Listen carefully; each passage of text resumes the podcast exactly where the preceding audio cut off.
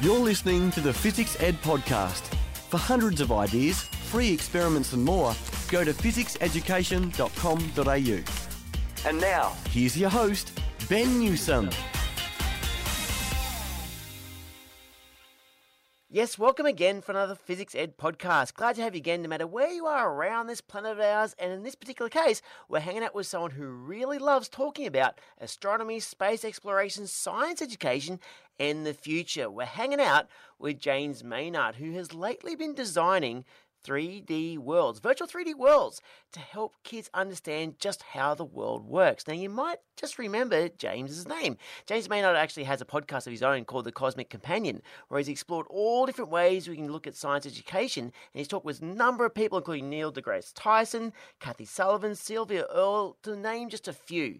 Now, you can definitely tell he really loves his science as you get talking into this, but listen in because we're going to be talking about Second Life and all these different ideas that can help your kids to get into science in a few different ways. Let's get into it. This is the Fizzics Ed Podcast. We're all about science, ed tech, and more. To see 100 fun free experiments you can do with your class, go to fizzicseducation.com.au. That's physics spelled F I Z Z I C S. And click 100 free experiments. Thanks for having me, Ben. It's fabulous being here. I am really curious about what you get up to. As I'm having a look at what the Cosmic Companion does, there's a lot of things that you've been sort of involved in, and, and yeah, it's something Yeah. so cosmic or not, but you really have a science bent or so. So, hey, what is it that you get up to? Oh boy, you know, I think uh, you know, it's uh sometimes I want to know what it is I've been up to. Uh but uh you know, what I want to do, I was I grew up my parents met on the Apollo project. My dad worked on the space shuttle.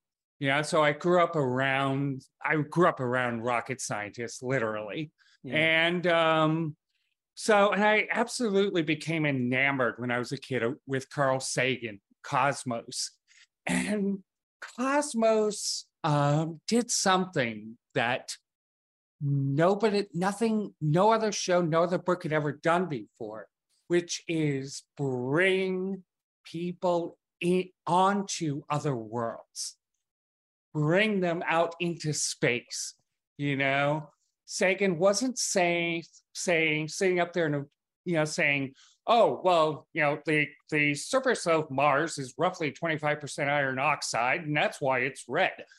He was saying, "Here we are on Mars. Walk with me with, across the surface." And yeah, here are the Viking landers. Yeah. You know, and that humanized science education in a way that nothing else did. And I and he did that by using the greatest technology of his time, television, to make that happen, to you know, have people sitting in their living rooms exploring nebulae or other galaxies. And what I'm up to now is doing my best in my little way to try to continue that work using uh, every medium at my disposal podcast, um, newsletter, video series. Uh, and what's really exciting me now is the metaverse and virtual reality and augmented reality. Yeah. And that's why that's what I'm really trying to bring into science education. And that's where I'm at. And isn't that just fun? There's so many different mediums that you can do this in. oh my goodness, it's so incredible. I just like get so excited. And I love like uh listening to the same show sometimes. I don't get a lot of chance to listen to my own show back a lot, but you know, it's like when I hear it like on podcast, it feels different than it does if it's on on video or in the you know in the metaverse, whatever. And it's Oh, true. I mean, I mean, there's different ways that people interact with media for sure. I mean, I mean, for me personally, I love a podcast while either walking the dog or, frankly, in the car.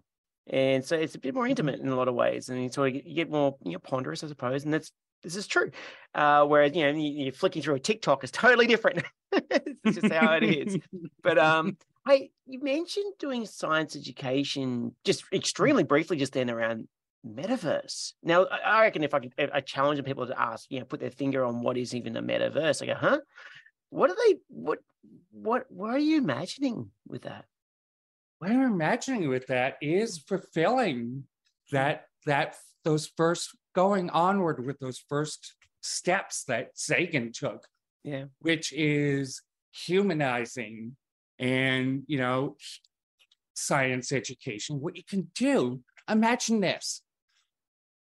Learning about, let's say, the surface of Venus. By being able to actually walk across a virtual you know version of venus. Right now i'm i'm finishing up designing a uh, a 3d environment an interactive 3d environment of a lava planet so you know you can look at you know some of these exoplanets they're small rocky and close to their sun you know bubbling over with lava um, and again, instead of just hearing about it or having it in words or images, imagine like be able to walk across these surfaces and learn about the geology there from a talking rock. Yeah, and you know, this is really awesome because I was actually thinking then, like, as students can experience said worlds and people can craft them. What would be fun would be having a series of set rules for the kids to create. So if you say, "Hey, here's what it's like around Gliese or whatever it is, whatever you know, choose Mhm, your favorite mhm. exoplanet," and there's a lot of them. Um, Yeah, there but, are Fif- I mean- 5,200 I just read this morning. Yeah, and it just keeps on growing. Yeah. it's, just, it's just nuts. So the um, imagine the kids working with, hey, here are your known laws of the universe that's are currently immutable, and maybe they're not later, but for now they're immutable. And here are the chemical elements. What Hmm. would the terrain and life be like on said things, knowing that the current observations from the, you know, this is what it currently looks like. This is orbit, this is what it does, this is inclination, everything else. The kids could have their own creativity mixed Yes. with real deep Mhm. facts. Mhm, That could be a bit of mhm. fun. Exactly. And that's, you know, when you bring together what uh, one word I love is edutainment. Yeah. you know, education uh, in the guise of entertainment. Um, you can teach some amazing, you know, really, really great science, Oh yeah. you know, and make it enjoyable. And people will respond to that. Oh, for sure. You know, We- and students of all ages will learn. So, I mean, like this actually reminds me. Um, I spoke. Uh, oh gosh, how it is. Last year, sometime with Gillian Hewitt, who's the founder of Imagine Naturalist, and Imagine, she's a genius uh, at um, at creating botanical drawings and things that are so lifelike they're crazy by just simply pencil. But what she does, she challenges kids to go right. What was like? What does Mars 2.0 look like if there was living things on Mars based on the parameters that exist on Mars with its thin atmosphere, etc. What could life be like knowing bio- biology and how it works and it's kind of it's fun watching what kids could create on a handwritten thing but metaverse is digital so how how is that how would that operate is it sort of would you is it in one of the metaverse platforms that they might create is I- i'm just curious to see where, where your mind's leading with that because there's a few different ways it could get created Oh, absolutely. And I think Mm. all all of those ways should be pursued by people whose talents and you know desires want to push them down those Mm. roads. You know, you can create, you know, in in, uh, in the meta metaverse, in um, in Second Life, and in others. You know, and um, although no one on the podcast can see it, I'm actually standing, sitting in front of a a 3D, a picture of a 3D uh, environment I created of a spaceship approaching the moon. Um, but what's cool is, especially like in Second Life, Mm. all right, one of the main ideas is um, that if you can imagine it, you can build it. Yep.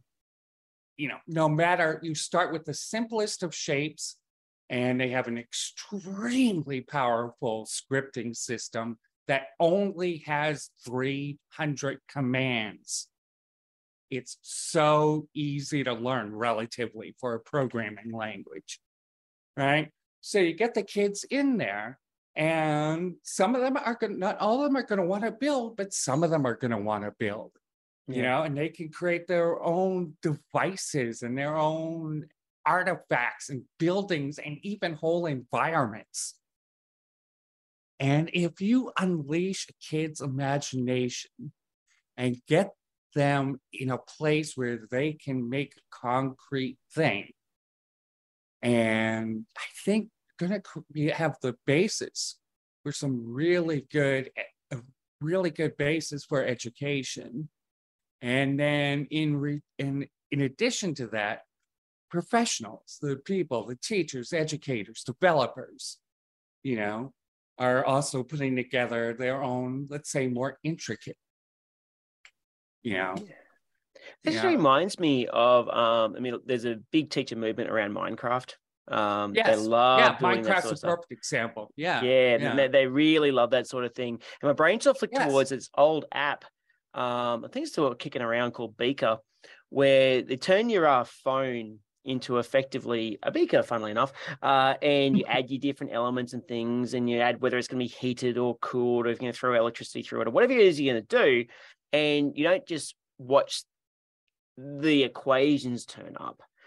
You watch the thing bubble. You watch the Yes. gases release. You watch the thing. You see what will happen if we put a, a watch glass over it, or whatever it is you're going to do. You watch the Mhm. things change and fizzle and do this stuff, and it was fun. And it was all done on your phone. Now, where, where I'm going with this, I'm thinking about what you're describing in Second Life and whatnot, is knowing that there are those 300 commands and there are physical parameters within this software that you've got a code to, no choice. Well, that means kids, if they're in an environment like that, and it's, it's got to be a safe environment, it's all protected from um, you know, crazy people. But the Yeah. um, Sometimes I feel like as an adult, I have to be cr- protected from crazy people. this is true. But, but as long as it's done on, on on the safe server and everything else, the kids could explore and lab test their ideas without expensive, crazy equipment nor risk. Right. Right. Absolutely right. And that could be interesting. I, I mean, I mean, it's not every every kid's not everyone's going to be able to get to be on the mission to Mars at some point. Sadly, it's just just a reality. And some of us might be, but what if they explored designing said craft, designing Yes. what how, how do we land on this particular planet with a different um, gravity, uh, different substrate, and everything else. All that sort of stuff can make sense and be a little fun in the process. Absolutely. And that's it. You know, that is it. Have it be fun in the process. Hmm. These, and, you know, it's, I, you know, I, there are, I don't know how many millions of people or tens of millions of people in Second Life alone. But um, they, uh, there are some amazing, incredible places. I mean, I've flown on eagles in there and swam uh, and swam with the Loch Ness monster and seen multiple people's versions of Atlantis, you know. But the thing is that there's a lot of those places are abandoned. They just there's not enough people in there. Hmm. And I think that one of the problems is it's not interactive enough. People aren't getting enough from it. Yep. To go back to a place, you know? Um, and so what I think is that um oh God, where's I going with this? That's right. I was Um, just thinking just then. I mean, like, what makes people go to the Great Pyramids of Giza or the Right. Amazon rainforest, whatever? Right. There's a tangible experience that happens when you go to the place and you experience history that's in front of you, or there's some Mm. cool thing you get to whitewater raft on the Zambezi River, whatever it is that you like doing. Um, Right. There's an experience. But I kind of think about on a tourism aspect, there's always that interpretive signage that turns Mm-hmm. up. This is the reason whatever it is that you're seeing in front of you has happened. I suppose for an interactivity point for for a second like space, especially if it's abandoned, is there's a whole bunch of people listening into this particular podcast. You know, a lot of them are amazing educators. So you could turn those into interactives. Yes, But- and that's my point hmm. exactly. Is that I have to admit this. I have spent hundreds of hours thousands of hours on World of Warcraft or uh, you know the game Alpha Centauri or Civilization, pretty much anything Sid Meier puts out. Yeah. okay, and why is that? It's because I have a character who's able to grow, and I'm able to uh, grow with it and change. And the environment around me changes. You know, you're not in the same places at level 40 in World of Warcraft that you were at level 10 Yeah. you know and uh, and i think if we can take a some form of the metaverse some form of virtual reality and maybe it's more than that maybe it's you know more than one um and add in that element that of feedback that Mm. you know that input so it's not just output but it's a circular thing uh, and you can uh, build that sort of devotion to virtual worlds that you have within some of those games now and that was fed with good science and networking with others that could be a really powerful tool. It'd be really powerful thinking about AR and metaverse in its purest form. Yeah. Um, the when you go to a, a, space, so I'm in Sydney, so there's plenty of um, national parks down this way and various museums yeah. and things. Um, I mean, we we all we all carry around our smartphones, can't help ourselves, and we take happy snaps. I mean, and then nowadays everyone knows how to use a QR code. Isn't that a good thing? Finally, but um, but I mean, there was a, I mean, it was called HP Reveal and it's been changed to some other name. Yeah. There's other ones around whereby you just scan a thing and with your phone and suddenly stuff pops out at you. Now, that stuff could be just trivial or it could be very deep. There's a potential potential to have something that is co-created by the users themselves. And so it'd have to be, you know, moderated to some degree with an education Yeah, landscape. But Yeah. wouldn't it be interesting that if a teacher was attending a museum and the museum's got not this just AR stuff shoved over the top of it, but you've then got the what did the what did class 3B think of this Hmm. yesterday? And they've got their thoughts coming through or whatever or the um uh, it's even thinking like uh, gosh i mean 10 years ago there was google sphere whereby you'd rock Right. up and there'd be 360 degrees of pictures around someone and you got to experience what that space was like back then or you never even had to go there you just look at the sphere so i Right, kind right. i feel like um as people walk through walk through their physical environments there's an opportunity to also learn a lot more about the trees and the rocks and the, whatever is around us Yes. Yes. just through Yes. that pattern recognition done with AI and Yeah. you know, crowdsourcing some of this content. Right, right.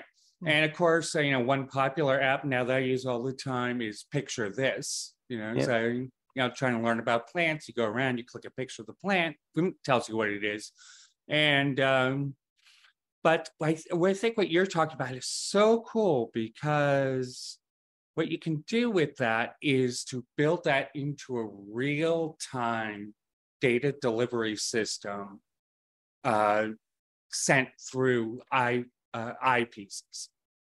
All right. So you can be walking down the street and you'll have little words telling you, let's say, what kind of trees Mm. you might be looking at, or uh, what kind of rocks you're looking at, more maybe more practically, you know, what street you're on, uh, directions to the you know nearest coffee shop. But uh, you can use that is another place where people are going to be learning about things without even realizing that they're learning about things.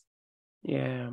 You know, someone who, you know, someone who may have not know much about plants, you know, may see, you know, hibiscus, you know, being one of their bushes being labeled hibiscus. Next time they see it out in the world, hey, look there, I see a hibiscus there. Well, actually, I'm just thinking right now. I mean, okay, uh, it's an audio medium, but behind me, I've got uh, a picture book, Gen- General Hmm. Relativity for Babies, and I oh love yeah, it. yeah, yeah, yeah, yeah, Genius yeah, yeah. series uh, by that author. Uh, the science is very correct. It's very real, and yet it's simplified to the nth degree very simple language, and you can understand if you feel like understanding Einstein's ideas around general general relativity done as a picture book. Where I'm going with this is thinking about when this when these AR things get produced and whatnot, they're often produced by teens and adults, and Yeah. there's a certain language level. Mm. However, nowadays there's a lot of uh, AI, for example, GPT-3 and others, uh, where they're language based um, Mm. AI that could potentially simplify some of that same content that's produced by a user, and you could put it to a year level. So grade 12, grade 9, grade 5, or 1. Content is always hard to simplify, or alternatively go the other way, make it harder. But wouldn't it be interesting if that person walking down the street is just keys in, or maybe the teacher does, you know, this is what their reading age is right, right now, whatever it is. And Right. now they're getting the content that's curated at a level they can understand.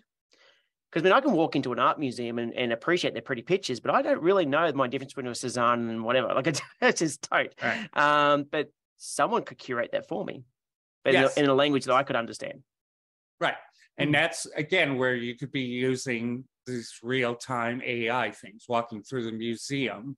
Mm. You know, there's Gauguin, there's, you know, it, you know, his birth and death years, and you know, a little bit more. And you could probably access, you know, would you like to know more about, you know, and Gauguin. And um, so I think that is even, you know, another, you know, great example of you know the way that we get what I love to call subversive education. Teaching people who don't even know that they want to learn. Yeah.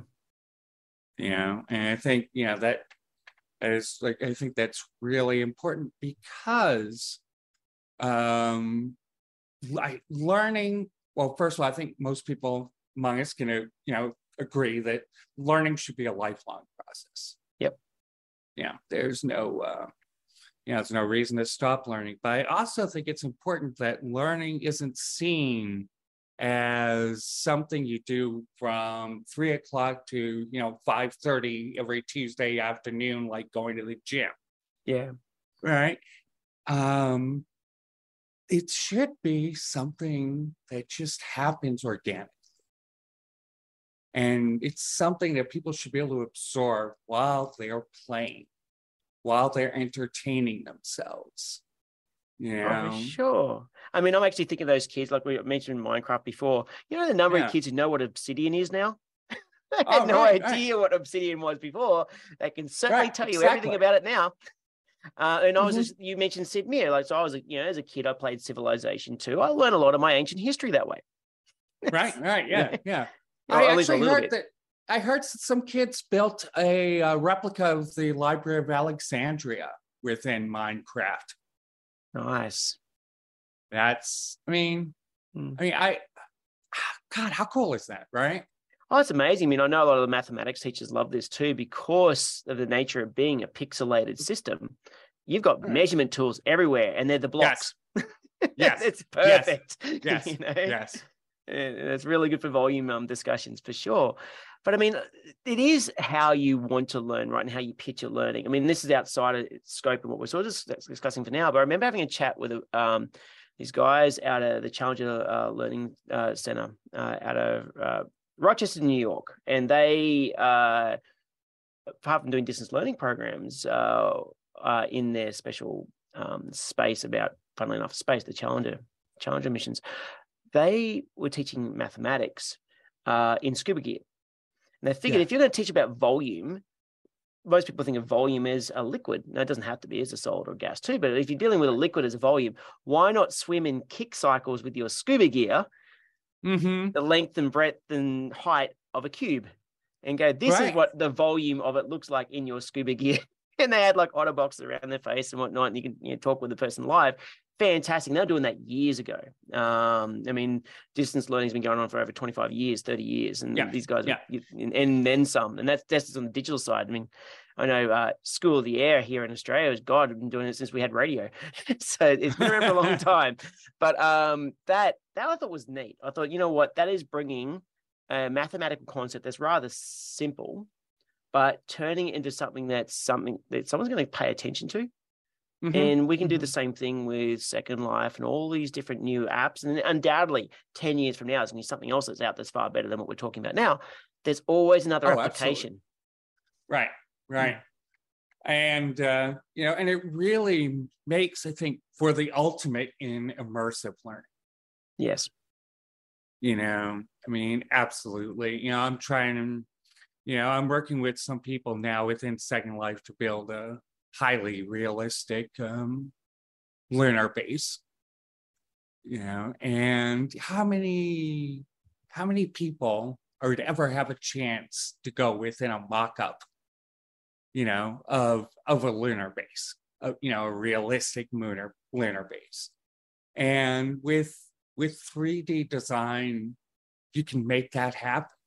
It's the So what, what we're really talking about is the future education in a lot of ways.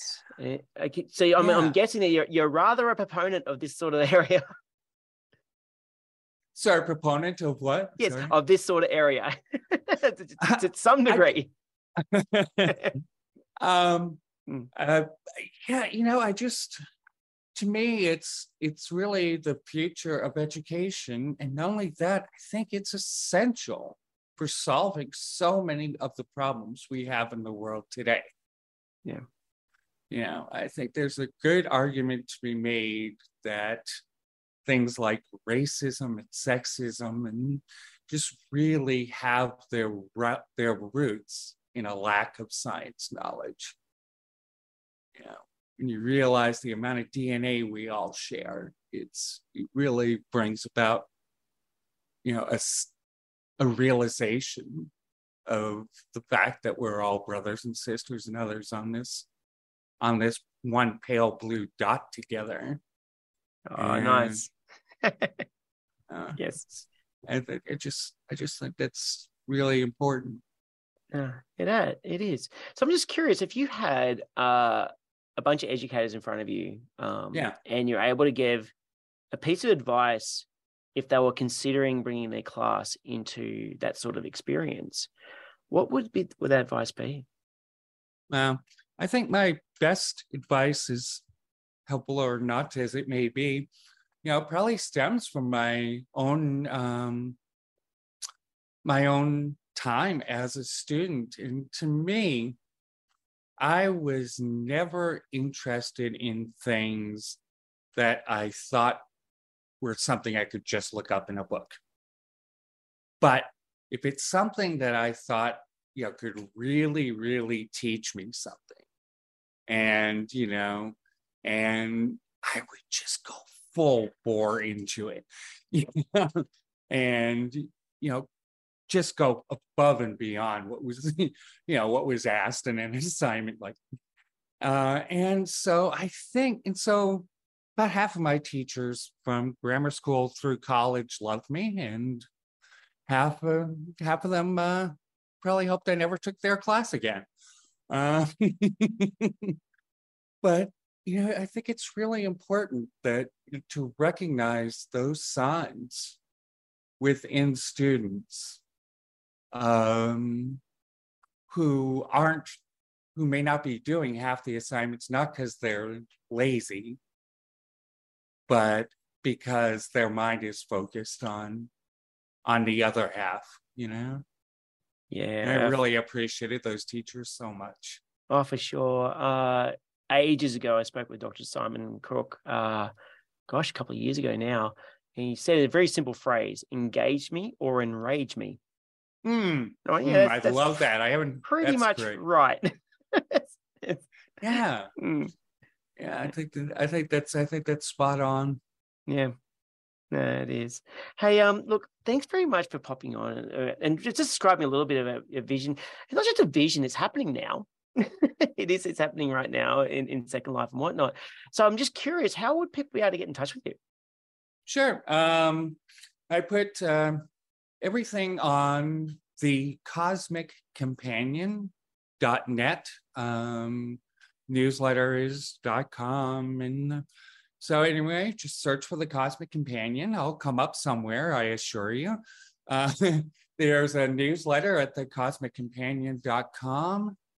and you can sign up for that. And uh, we put out a weekly show every week. This is what a big thing. What I do is put out a weekly show every week featuring uh, friendly interviews like this with scientists, authors, and developers around the globe. And I get in a bunch of people from National Geographic and Scholastic Press and HarperCollins and some amazing, amazing publishers and universities around the world. And I really like bringing, I, my big thing is to bring science education to everyone. Yep. And by tearing down barriers to that, we can make for a better world. And that's what I'm trying to do. And such a very awesome goal. And I frankly shared by anyone listening to this, because otherwise, why would you be listening to this in the first place? You're clearly into doing some form of science education that matters. So, look, thank you very much for uh, describing just a bit of what you get up to. And I think that there is generally something that students can get involved with. It's well worth doing. That's thanks great. thanks yeah, so much thanks, for hanging out. Thanks for having me, Ben. It was a pleasure. You're listening to the Fizzics Ed Podcast. Why don't you book us for a science show or workshop in your school? We love seeing students get excited about science, and you will too. Go to fizzicseducation.com.au and click on Schools for more info. Well, I hope you enjoyed that chat with James Maynard. I certainly did, especially thinking about different ways we can teach science using 3D virtual worlds. Really fun and fascinating. I think as AI gets going, it's really going to help augment some of our ideas, even if you haven't got the ability, the capability to produce graphically beautiful worlds. You can get AI to do this, or maybe you can find different images out in the net that are very clearly copyright free or you can help design them yourself and really build out these really cool things. I hope you enjoy this. Go onto his website, thecosmiccompanion.net, and you can find out more. So that's enough for this particular episode. I hope you enjoyed it. You've been listening to me, Ben Newsome from Fizzics Education. This is the Phys Ed Podcast, and as always, I hope to catch you another time. You've been listening to another Fizzics Ed podcast. We're excited about science. Subscribe to us on iTunes to download the next episode as soon as it's released. And don't forget, for hundreds of ideas, free experiments, our new Be Amazing book, and more, go to fizzicseducation.com.au. That's physics spelled F I Z Z I C S. This podcast is part of the Australian Educators Online Network. aeon.net.au